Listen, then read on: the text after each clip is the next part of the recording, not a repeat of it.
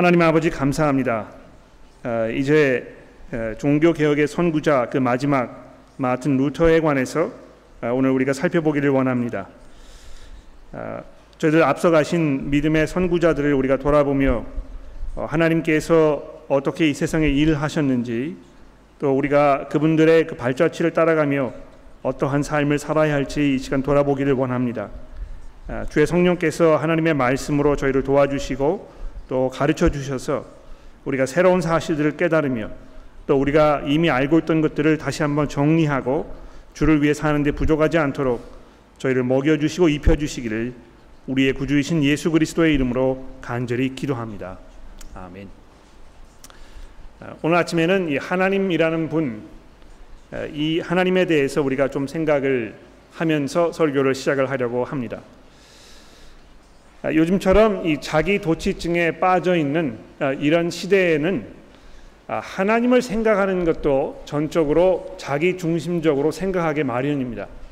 그래서 하나님이 어떠한 분이신가, 또 그분이 우리를 위해서 무엇을 하셨는가, 아, 또 자기 자신에 대해서 하나님께서 나타내신 것이 무엇인가 아, 이런 그 하나님에 대한 것들을 우리가 생각하고 염려하기보다는 나는 누구인가 또 내가 필요한 것은 무엇인가 어떻게 하면 내가 좀 더 행복하고 만족스러운 삶을 살 수 있을 것인가 이 문제를 생각하면서 하나님께서 내게 어떤 도움을 주실 수 있는가 아, 이렇게 생각하게 되는 것입니다. 그래서 이 나르시즘이라고 이제 그러죠.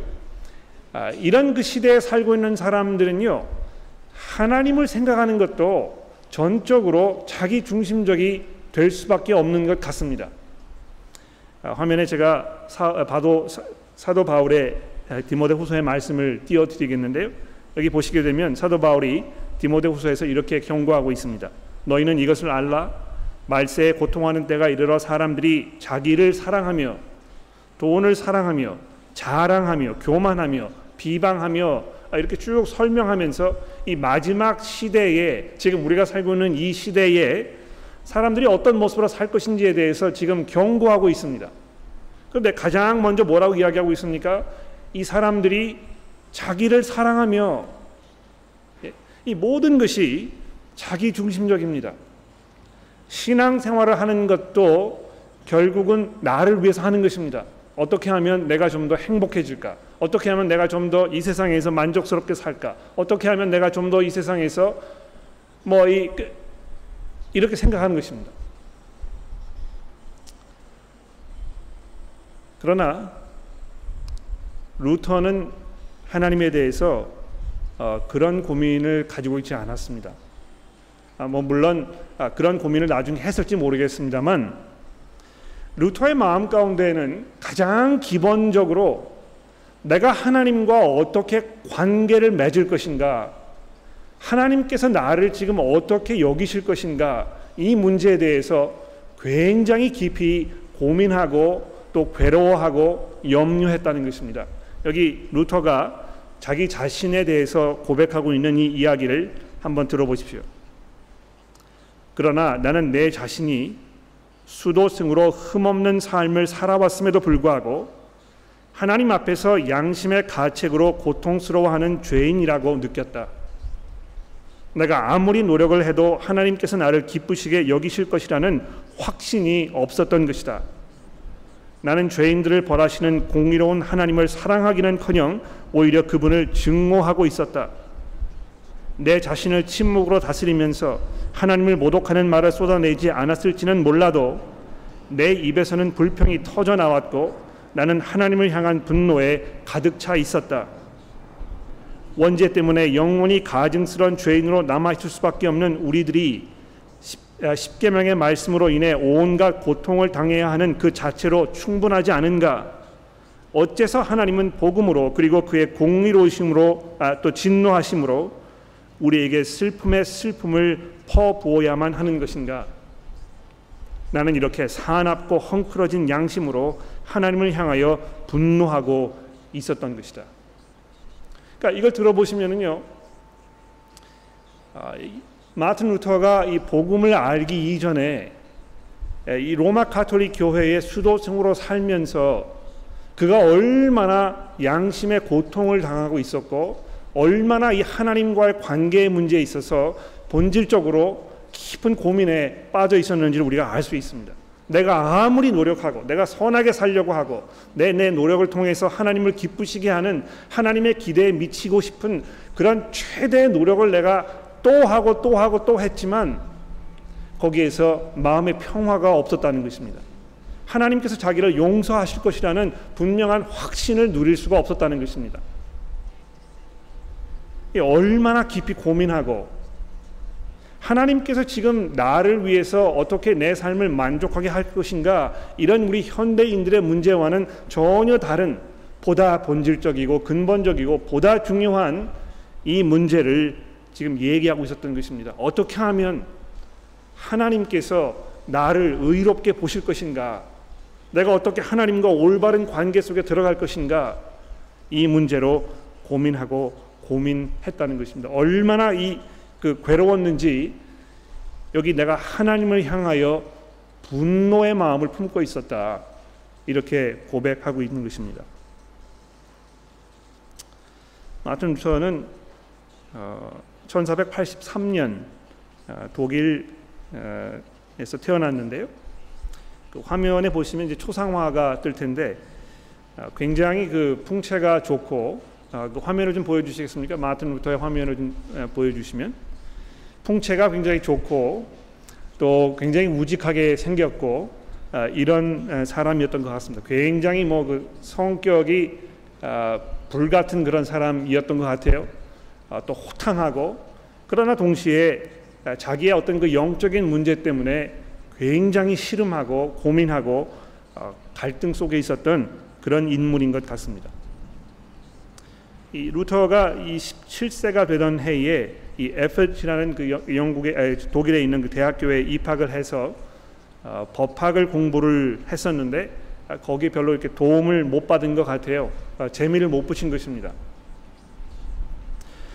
그러다가 석사 학위를 받, 아, 받은 후에 아, 이 집에서 이제 머물다가 다시 학교로 돌아가는 어떤 그 저녁 밤 아, 거기 뭐 막 폭풍이 막 불고 아, 천둥이 치고 막 이런 그 그런 날씨였는데요. 갑자기 그 벼락이 떨어지는 거를 보고 나서 거기에서 너무 놀라고 두려워가지고 아, 나를 구해 주시면 내가 수도승이 되겠다 이렇게 얘기했다는 것입니다. 아, 그리고 실제로 어, 자기 그 약속을 지켜가지고 1505년에 아, 아, 수도승이 되었습니다. 여러분 보십시오. 그렇게 양심의 가책을 받고 고통을 느끼고 자기 죄의 문제에 대해서 손으로 해결해 보려고 노력하던 이 사람이 수도승이 돼서 지금 이 성직자의 길을 가려고 했다면 어떤 결과가 벌어졌을까요? 재미있는 일화가 있습니다. 아, 수도승이 된 후에 마틴 루터가 처음으로 성찬식을 집례하는 아, 그런 그 자리가 있었는데 루터라는 사람이 성찬식을 인도하다 말고 도중에 울음을 터뜨렸다는 것입니다. 네. 그 제가 지난주에 말씀드렸죠. 이 로마 카톨릭 교회에서는 성찬식을 할 때 이 떡과 포도주가 실제로 예수 그리스도의 피와 살로 변화된다는 아, 그런 것을 믿고 있었다는 것이죠. 그래서 마틴 루터가 이 성찬식을 하다 말고요. 내가 이 더러운 손으로 내 이 죄인 된 모습으로 어떻게 하나님을 내가 만질 수 있겠느냐 이러면서 울음을 터뜨렸다는 것입니다. 너무 이 죄의 문제에 대해서 고민하고 이렇게 해가지고요. 아, 루터가 이제 그 고해 성사를 뭐 하는 일을 밥 먹듯이 했는데요. 너무 자질구레한 일까지 고해 성사를 하러 오니까 그 신부가 그에게 정말로 고해 성사가 필요한 나쁜 일을 행했을 때만 내게 오라고 이렇게 이야기를 했을 정도였다는 것입니다. 얼마나 루터가요 자기 스스로 이 그 경건하게 살려고 많은 수고를 하고 노력을 했었는지 우리가 알 수 있는 것입니다.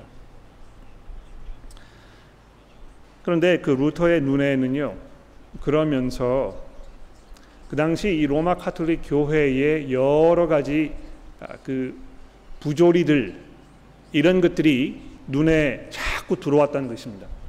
아, 여러분도 잘 아시겠습니다만 그때의 이 교황이 아, 이성 베드로 성당 로마에 있는 그 성 베드로 성당 이거를 짓기 위해서 어떻게 했습니까? 면죄부를 팔아 가지고 사람들에게 그거를 돈을 주고 사게 하고 그거를 샀을 때에 어, 이것이 이제 그 아, 연옥으로부터 우리 영혼이 풀려나서 하늘로 올라갈 수 있는 이런 그, 그 보증서가 된다 이런 것을 가르쳤던 것입니다. 그것을 보다 보다 못해서 마틴 루터가 위텐베르그 성당에 지금부터 500년 전 1517년에 95개에 되는 그 신조를 정문에다가 붙여 놓은 것입니다. 여러분 이 신조가요 처음에 마틴 루터가 그 당시 학자들이 사용하던 라틴어로 적어 놓았습니다. 그러니까 뭐 일반 사람들이 이걸 보라고 적어 놓은 것이 아니고 그 당시에 어떤 그 신학자들 또 교회의 지도자들 이런 사람들에게 우리 좀 만나서 얘기를 좀 해보자. 아, 이 신학적인 좀 그 토론을 우리가 버리고 우리 생각을 좀 정리해 보자. 아, 이런 의도로 아, 이 계시문을 이렇게 다른 것입니다. 아, 그 당시에 아, 이 성저 이 그 성당 앞에다가 아, 이런 그 신학적인 계시문을 다는 것이 뭐 별로 그렇게 놀랍거나 또 특별하거나 그런 일이 아니었다는 것이죠. 많은 사람들이 뭐 그것을 이렇게 하고 또 매주 교회에 왔을 때에 그런 문구들이 붙어 있고 이랬던 것이죠. 그런데 그 당시에 루터가 이제 그 신학 교수로 강의를 하고 있었는데요. 그의 학생들이 그 라틴어로 되어 있는 그 95개 문구를 읽다가 이거 독일어로 번역을 하자. 근데 여러분 아시죠? 이 당시에 인쇄 기술이 발전하기 시작한 것입니다. 그 전에는 뭐 이걸 다 필사본으로 써가지고 굉장히 시간이 많이 걸리고 이렇게 했었는데요.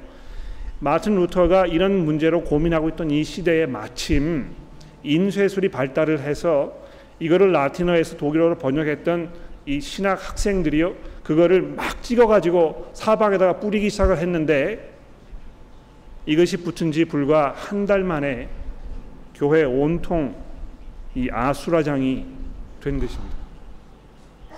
제가 여기 그 59개 조항 중에서 몇 가지를 뽑아왔어요. 여러분 뭐 읽어보신 적이 있는지 모르겠는데요. 하도 95개 신조 신조 하니까 도대체 그 무슨 내용을 담고 있길래 그런 것인가 의아해하실 것 같아서 제가 세 가지만 뽑아왔습니다. 이 67조에 보십시오.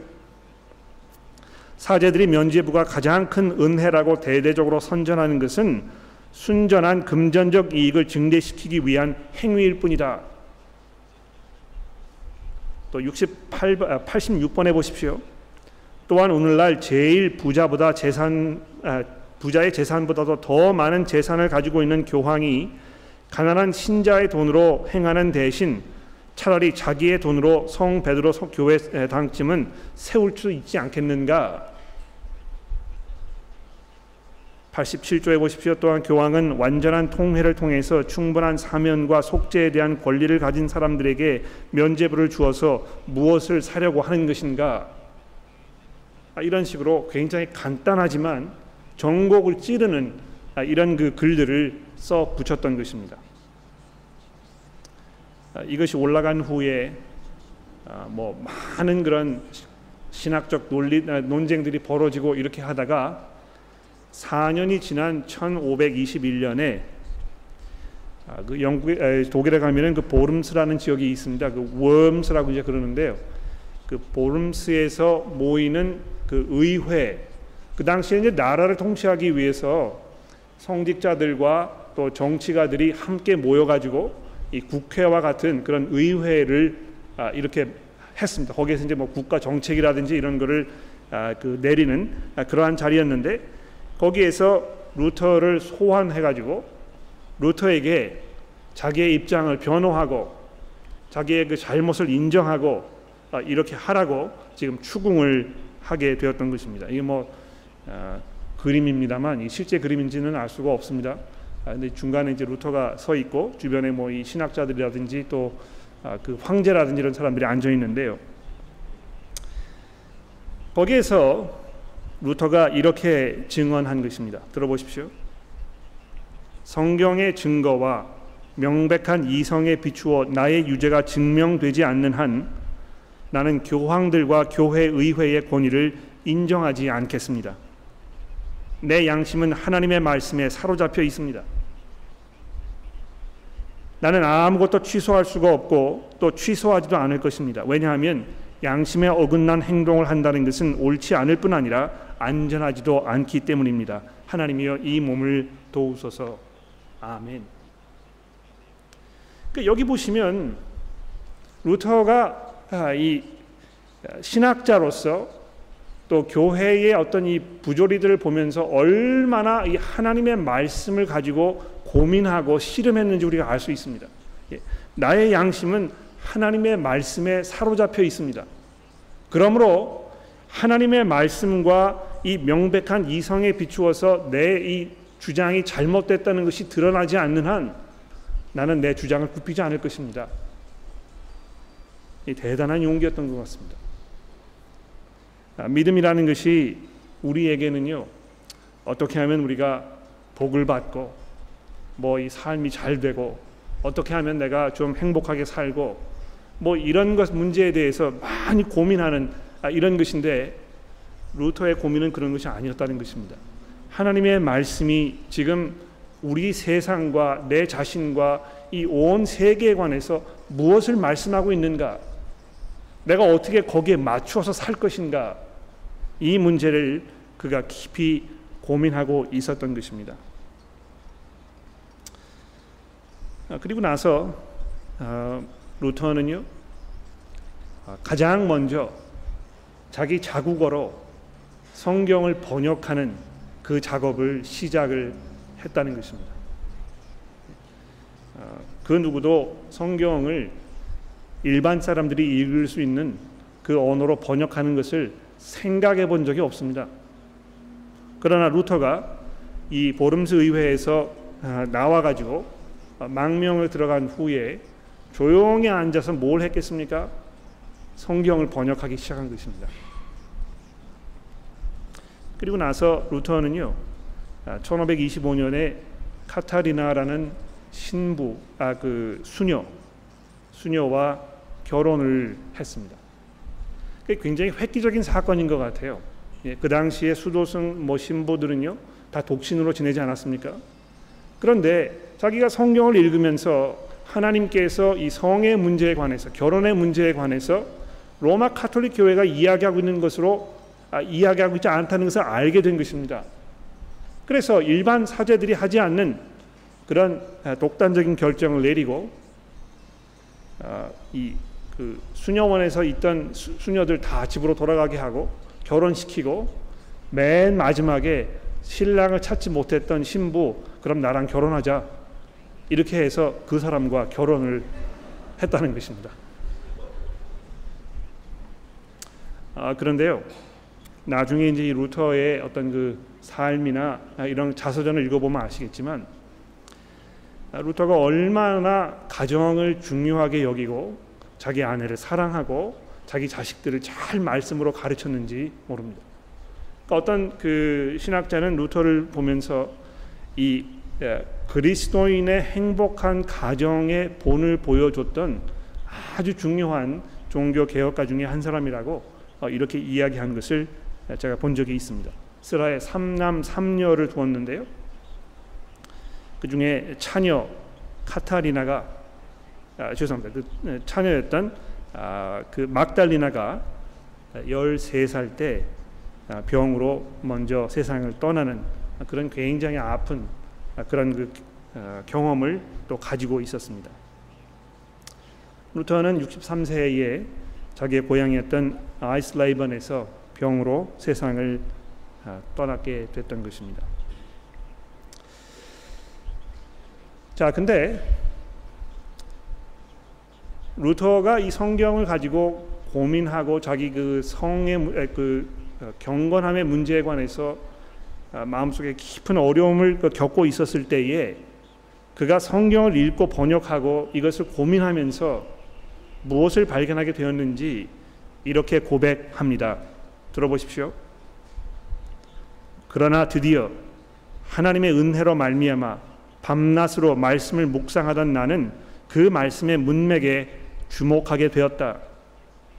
그리고 마침내 하나님의 의라는 것은 의롭다는 인정을 받은 자들이 하나님의 선물을 통해서 즉 믿음으로 살게 된다는 것을 내가 이해하게 된 것이다. 그것은 바로 이러한 의미이다. 하나님의 의는 복음 안에서 드러났는데 그 복음은 자비하신 하나님께서 믿음으로 우리를 의롭다고 인정해 주시는 우리들에게 주어지는 의로움 영어로 이제 passive righteousness라고 써놨는데 우리에게 주어지는 어, 의로움을 말씀하고 있었던 것이다. 성경이 말씀하고 있는 것처럼 믿음으로 말미암아 의롭다 하심을 입은 자들은 살리라는 의미였던 것이다. 나는 이 순간 내 자신이 거듭났으며 활짝 열린 문을 통하여 천국에 발을 들여놓았다고 내가 느끼게 되었다. 이것이 굉장히 중요한 고백입니다. 뭘 이야기하는 것입니까? 루터가요. 어, 이 복음을 이해하기 이전에 하나님의 의라는 것은 우리의 노력을 통해서 우리의 수고를 통해서 어, 우리가 쟁취하여야 하는 우리가 얻어야 하는 어떤 그 목적지라고 생각했다는 것입니다. 예, 그래서 뭐 이 고해 성사를 하고 십계명을 잘 지키려고 하고 어떻게 해서든지 간에 내가 이 삶 속에서 불의를 접, 아, 아, 그, 아, 다 없애버리려고 하고 이런 것을 통해서 내가 얻는 그것이 바로 하나님의 의라고 알고 있었던 것이죠. 로마 카톨릭 교회가 계속 그렇게 얘기했거든요. 그리고 그렇게 했을 하지만 하나님의 기대에 부응하지 못하는 우리를 향한 그 하나님의 진노하심, 하나님의 심판 이런 것이 이 하나님의 의라고 그래서 이 하나님의 의는 우리가 두려워하고 우리가 얻을 수 없고 우리가 해결할 수 없는 이런 문제로 이해하고 있었던 것입니다. 아마 요즘 시대에도요 많은 성도분들이 이 개신교에서 신앙생활을 오래 하셨음에도 불구하고 하나님의 의라는 것이 바로 그런 것이라고 아마 이해하고 계실지 모르겠습니다. 여러분이 저희 교회에서 신앙생활을 오래 하셔서 어, 이 문제에 대해서 잘 이해하고 계셨기를 제가 정말 기도하고 또 바랍니다만 혹시 이 부분에서 혼란스러우시면 잘 들어보십시오. 하나님의 그 의, 예, righteousness 이것은 우리가 우리의 노력을 통해서 이 경건해지는 삶의 변화를 통해서 우리가 얻어야 하는 우리 어떤 그 노력에 달려 있는 그 결과물이 아니라는 것입니다. 성경이 이야기하는 이 하나님의 의라는 것은요, 우리에게 주어지는 의, 하나님께서 베푸시는 의, 우리의 힘으로 얻을 수 없기 때문에 하나님께서 우리에게 선물로 주시는 의, 그것을 말한다는 것입니다. 예, 그래서 여기 그 passive righteous라고 그래 있는데요. 우리가 수동적으로 가만히 앉아서 우리에게 전가되는 그 의를 말한다는 것입니다. 어떻게 이 의가 우리에게 주어지는 것입니까?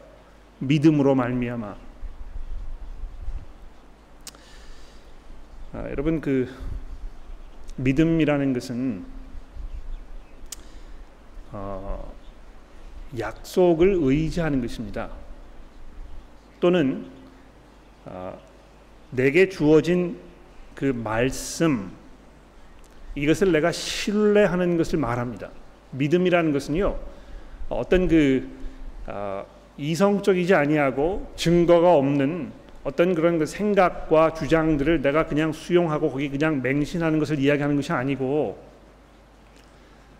누가 나에게 자기 자신에 대해서 드러내고 내게 무엇을 이야기해 주었을 때 내가 그것을 듣고 이 사람이 하는 이야기가 믿을만한 것인가 이 사람을 내가 신뢰해도 괜찮은 것인가 이것을 잘 따져본 후에 그 사람의 말을 내가 받아들이고 의지하는 것을 말하는 것입니다. 아마 이런 면에서 이 루터가 가장 놀라운 업적을 남겼다고 저는 생각합니다. 왜냐하면 그 당시 로마 카톨릭 교회는요 하나님과 이 관계를 맺는 데 있어서 그냥 우리가 의롭게 살려고 많은 수고와 노력을 하고 종교적인 행위를 통해서 나의 의로움을 점점 점점 쌓아가는 것으로 이해하고 있었습니다만 마틴 루터가 뭐라고 이야기한 것입니까? 하나님께서 우리에게 하시는 말씀을 들어보자. 그분께서 우리에게 무엇을 약속하고 계시는지 성경을 통해서 살펴보자. 그리고 그 약속을 우리가 의지하자. 이걸 잘 듣고 이걸 잘 이해해서 그것을 의지하면서 믿음으로 살아가자. 이렇게 이야기했던 것입니다. 아, 정리를 조금 해보도록 하겠습니다. 자 이제 마틴 루터의 생각을 이렇게 좀 말씀을 드렸는데요. 우리가 풀어야 할 숙제가 무엇인가? 우리 앞에 놓여 있는 이 중요한 과제는 무엇인가? 우선 가장 중요한 것은 하나님 앞에서 나는 어떠한 존재인가 이 문제를 고민하는 것입니다. 어, 하나님 나를 위해서 뭐 좀 좋은 거를 해 주실 수 있겠습니까? 예, 내가 어떻게 좀 하나님의 그 덕을 좀 볼까요? 하나님 뭐 이 힘이 많으시고 능력이 많으시고 사랑이 많으시니까 내 삶 속에 있는 이 어려움들 이런 문제들 내 소원하는 것들 이런 거를 좀 해결해 주십시오. 이것이 일반적인 많은 성도들의 뭐 기본적인 하나님에 대한 바람이요 믿음의 어떤 그 표현이 아닌가 이렇게 생각합니다. 그래서 아, 그런 그 교, 성도들의 어떤 필요와 또 상황들을 해결하기 위해서 교회에서 뭐 어떻게 하면 행복한 결혼 생활을 할 것인가, 어떻게 하면 뭐 좀 더 직장 생활에서 뭐 어떻게 할 것인가, 어떻게 하면 내가 뭐 이 돈을 더 잘 관리할 것인가, 뭐 이 how to 어떻게 할 것인가 이 문제를 계속 이야기하거든요. 그런데 이 루터가 이야기한 것이 무엇입니까? 그런 우리가 겪고 있는 모든 문제들, 가정의 문제들, 관계의 문제들, 건강의 문제들, 뭐 무슨 문제든지 간에 삶의 모든 문제들에 앞서서 우리에게 가장 중요하고 가장 본질적인 핵심적 주제가 있다는 것입니다. 내가 어떻게 하나님과 올바른 관계를 회복할 것인가? 어떻게 하나님께서 나를 용서하여 주시고 내가 하나님과 올바른 관계 속에 들어갈 것인가? 이 문제가 우리 모두에게 놓여 있는 가장 중요하고 가장 그 절실한 그런 문제라는 것입니다. 여러분 그 문제를 해결하셨습니까? 예. 어, 하나님께서 지금 나를 보셨을 때 나를 죄인 취급하지 아니하시고 내가 정말 하나님에게 의롭다는 그런 그 인정을 받을 것이라는 확신이 있으신 것입니까? 여러분 그 확신이 없으시면은요. 뭐 건강의 문제가 해결되든지 관계의 문제가 해결되든지 결혼 생활에 겪는 여러 가지 어려운 문제들이 해결되든지 결국에는 아무런 소용이 없는 것입니다. 이 세상에서 우리가 건강하게 살아봤자 우리가 이 세상에서 행복하게 느끼는 결혼 생활을 해봤자 결국 하나님 앞에 나아갔을 때 우리가 이 하나님과의 관계의 문제를 해결하지 못한 상태에 있었다면 우리는 영원한 하나님의 심판 아래 놓이게 될 것입니다. 그러므로 하나님 앞에서 나는 어떠한 존재인가 이 문제를 해결하는 것이 가장 중요한 문제라는 것입니다. 그런데 마틴 루터가 무엇을 발견한 것입니까?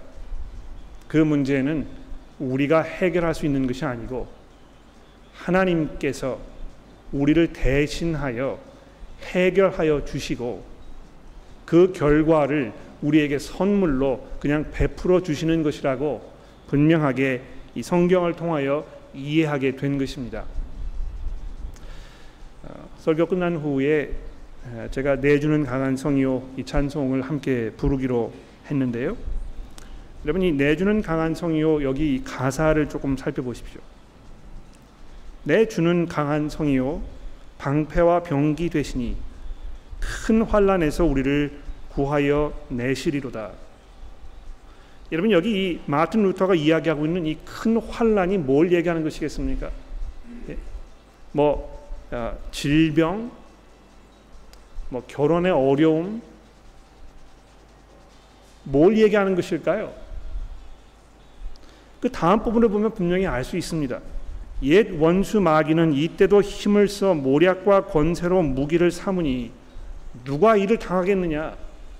예. 하나님 앞에서 우리가 지금 죄인으로 놓여 있는 하나님께서 우리를 죄인으로 바라보시는 이 상황 이것이 이 큰 환란이라는 것입니다.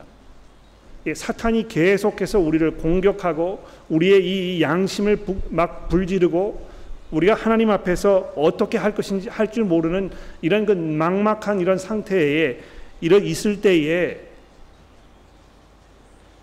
하나님께서 우리의 방패가 되어 주신다고 1절이 이야기하고 있는 것입니다. 2절에 보십시오. 내 힘만 의지할 때는 패할 수밖에 없도다. 힘 있는 장수 나와서 날 대신하여 싸우네. 이 장수 누군가 주 예수 그리스도 만군의 주시로다. 당할 자 누구랴? 반드시 이기시로다. 아, 바로 이 찬송에 아, 이 이신칭의 오직 믿음으로 말미암아 우리에게 선물로 주어지는 이 예수 그리스도를 통한 하나님의 이 의 이것을 지금 말하고 있는 것입니다.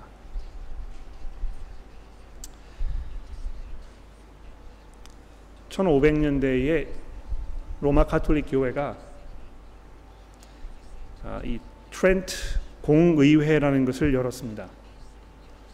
아, 종교 개혁이 막 일어나고 걷잡을 수 없이 아, 사방에서 뭐 이 루터의 어떤 가르침이나 이런 거를 수용하고 이제 그러니까 거기에 맞불을 놓기 위해서 그런 걸 잠식시키기 위해서 이뭐 온 세계의 로마 카톨릭 교회의 주교들이 다 모여가지고 거기서 회의를 열었는데요. 거기에서 회의를 열어가지고 얻었던 그 결론의 결 결론을 이 트렌트 공의회 문헌이라고 이렇게 명시하여 놓았습니다. 거기 그 6기 6회기 9장에 보면 이런 말씀 이런 말이 있습니다. 죄인이 오직 믿음으로 말미암아 의롭게 된다고 말하는 자는 즉 의롭게 되는 은혜를 얻는 데 있어서 우리는 아무런 협조도 필요하지 않다고 주장하므로 그 어떤 준비나 그 의지의 움직임이 조금도 필요하지 않다고 믿는 자는 저주를 받을지어다. 예. 아, 이 이 신칭의의 믿음, 마틴 루터가 성경을 통해서 찾아내었던 이 복음의 본질 이것을 믿는 자들은 저주를 받을지어다 이렇게 명시를 해 놓은 것입니다. 아, 그래서 이러한 가르침 아래 이것을 믿으면서 살고 있으면 그 사람에게는 복음의 은혜가 미치지 않습니다. 물론 로마 카톨릭 교회에 몸을 담고 있다고 해서 거기 있는 모든 분들이 아마 이렇게 분명하게 이것을 이해하고 있지 않을 수도 있습니다. 그러나 이 교회가 로마 카톨릭 교회가 systematic하게 거기에 모여 있는 사람들에게 이러한 교리를 가르치고 있기 때문에 그것을 잘 듣고 이해해서 이런 식으로 하나님과의 관계를 이해하고 있다면 그 사람은 하나님의 은혜에 들어갈 수 없습니다. 이것은 심각한 문제이고 우리가 복음을 믿는 사람들로서 이들을 위하여 기도하고 우리가 복음으로 이들을 설득하고 성경이 우리에게 무엇을 말씀하고 있는지에 대해서 담대하게 진실되게 우리가 설명해야 할 것입니다.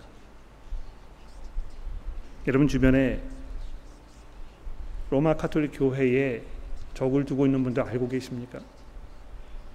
여러분의 사랑하는 가족분들 중에 친지분들 중에 여러분들의 주변의 지인들 중에 로마 카톨릭 교회에서 신앙생활을 하고 있는 분들을 많이 아실 것입니다. 그분들에게 이 구원의 문제에 대해서 한번 물어보십시오. 구원의 확신이 있느냐고. 예수 그리스도의 그 십자가의 보혈을 내가 의지하면 하나님께 의롭다는 인정을 받을 그 믿음이 있느냐고 분명하게 한번 물어보십시오. 바로 그 가운데에서 하나님의 의가 나타난 것입니다. 성경이 말씀하고 있는 이 하나님의 의는요 죄인들에게 심판을 퍼부으셔서 자기의 공의로움을 나타내시는 그러한 하나님을 말하는 것이 아니고 죄인들을 죄 없는 그 의인으로 인정해 주시기 위하여 그 아들을 십자가에 내어 놓으신 그 하나님의 그 은혜를 말하는 것입니다. 우리가 그것을 믿음으로 받아들이고 우리의 삶을 그리스도를 위하여 살겠다고 고백하게 되었을 때 우리는 하나님의 그 영원한 은혜 가운데 들어갈 수 있는 확신을 누리게 되는 것입니다. 기도하겠습니다.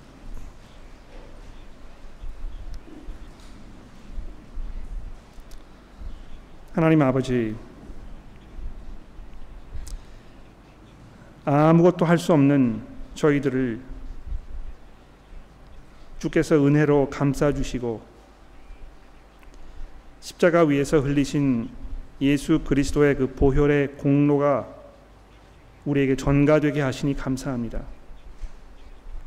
예수 그리스도의 그 의로우심, 그분의 그 삶과 죽으심과 그 부활하심으로 우리에게 주어지는 하나님의 의가 이제 우리 속에 하나님의 의로 나타나서 저를 주의 백성으로 삼아 주시니 하나님 감사합니다. 하나님 저희가 이런 하나님의 은혜를 기억하였을 때 놀라움과 감격과 감사를 금할 수 없습니다. 하나님이여 저희가 도대체 무엇이 관데 우리에게 이렇게 은혜를 베푸시며 우리에게 새 생명을 주시는 것입니까? 하나님 우리가 이 은혜에 사로잡힌 바 되어 저희들의 삶을 믿음으로 순종으로 살게 하시고 부활하신 그리스도의 그 영광을 온 세계에 증거하는 우리 모두가 될 수 있도록 도와주시기를 우리의 구주이신 예수 그리스도의 이름으로 간절히 기도합니다.